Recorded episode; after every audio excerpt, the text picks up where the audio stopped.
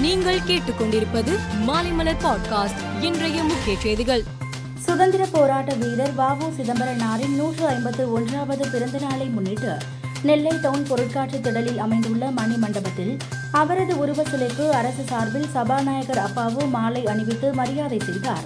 அதன்பின் சபாநாயகர் அப்பாவு நிருபர்களிடம் கூறுகையில் எதிர்க்கட்சி துணைத் தலைவர் விவகாரம் தொடர்பாக அதிமுக கொறடா கொடுத்த மனு மீது எடுக்கப்பட்ட நடவடிக்கை என்ன என்பது சட்டப்பேரவை கூடும் போது தெரியும் என்றார். சென்னை பாரதி மகளிர் பெண்கள் கல்லூரியில் நடைபெற்ற புதுமை பெண் திட்ட தொடக்க விழாவில் முதல்வர் மு க ஸ்டாலினுடன் டெல்லி முதல்வர் அரவிந்த் கெஜ்ரிவால் சிறப்பு விருந்தினராக பங்கேற்றார்.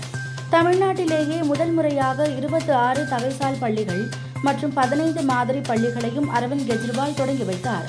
அப்போது அவர் பேசுகையில் புதுமை பெண் திட்டம் பெண்கள் உயர்கல்வி பயில வழிவகுக்கும் என தெரிவித்தார். ஜார்க்கண்ட் மாநில சட்டசபையில் இன்று சிறப்பு கூட்டம் நடைபெற்றது. இதில் முதல் மந்திரி ஹேமந்த் சோரன் நம்பிக்கை வாக்கெடுப்புக்கான தீர்மானத்தை தாக்கல் செய்தார். அதன் மீதான விவாதம் நடந்ததும் வாக்கெடுப்பு நடத்தப்பட்டது.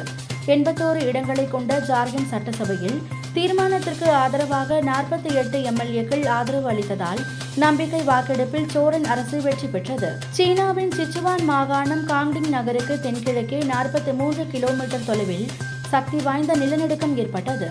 இது ரிக்டர் அளவுகோலில் ஆறு புள்ளி ஆறாக பதிவானது.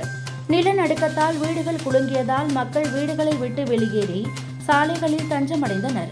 நிலநடுக்கத்தால் ஏழு பேர் பலியாகினர் என மீட்புக்குழு அதிகாரிகள் தெரிவித்தனர். ஆப்கானிஸ்தானின் காபூலில் ரஷ்ய தூதரகம் அருகே இன்று காலை பதினோரு மணியளவில் குண்டுவெடிப்பு தாக்குதல் நடந்தது.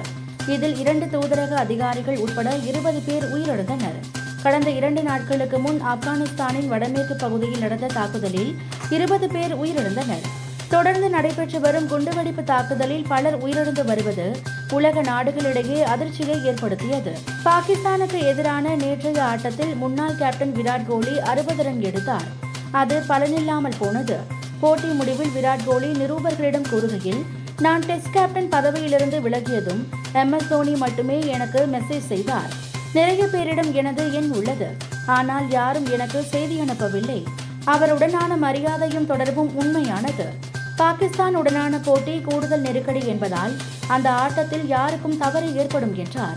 அமெரிக்க ஓபனில் பெண்கள் ஒற்றையர் பிரிவின் நான்காவது சுற்றில் அமெரிக்காவின் கோகோ கபூப் சீனாவின் ஷாங்ஷூவுடன் மோதினார். இதில் கபூப் ஏழுக்கு ஐந்து ஏழுக்கு ஐந்து என்ற நேர் செட் கணக்கில் வென்று காலிறுதிக்கு முன்னேறினார். கார்சியா நான்காவது சுற்றில் ஆறுக்கு நான்கு ஆறுக்கு ஒன்று என்ற நேர் செட் கணக்கில் அமெரிக்காவின் அலிசன் ரிஸ்கை வீழ்த்தினார். ஆஸ்திரேலியாவின் கிர்கியோஸுடன் மோதினார். இதில் ஏழுக்கு ஆறு மூன்றுக்கு ஆறு ஆறுக்கு மூன்று ஆறுக்கு இரண்டு என்ற செட் கணக்கில் கிர்கியோஸ் வென்று காலிறுதிக்கு தகுதி பெற்றார்.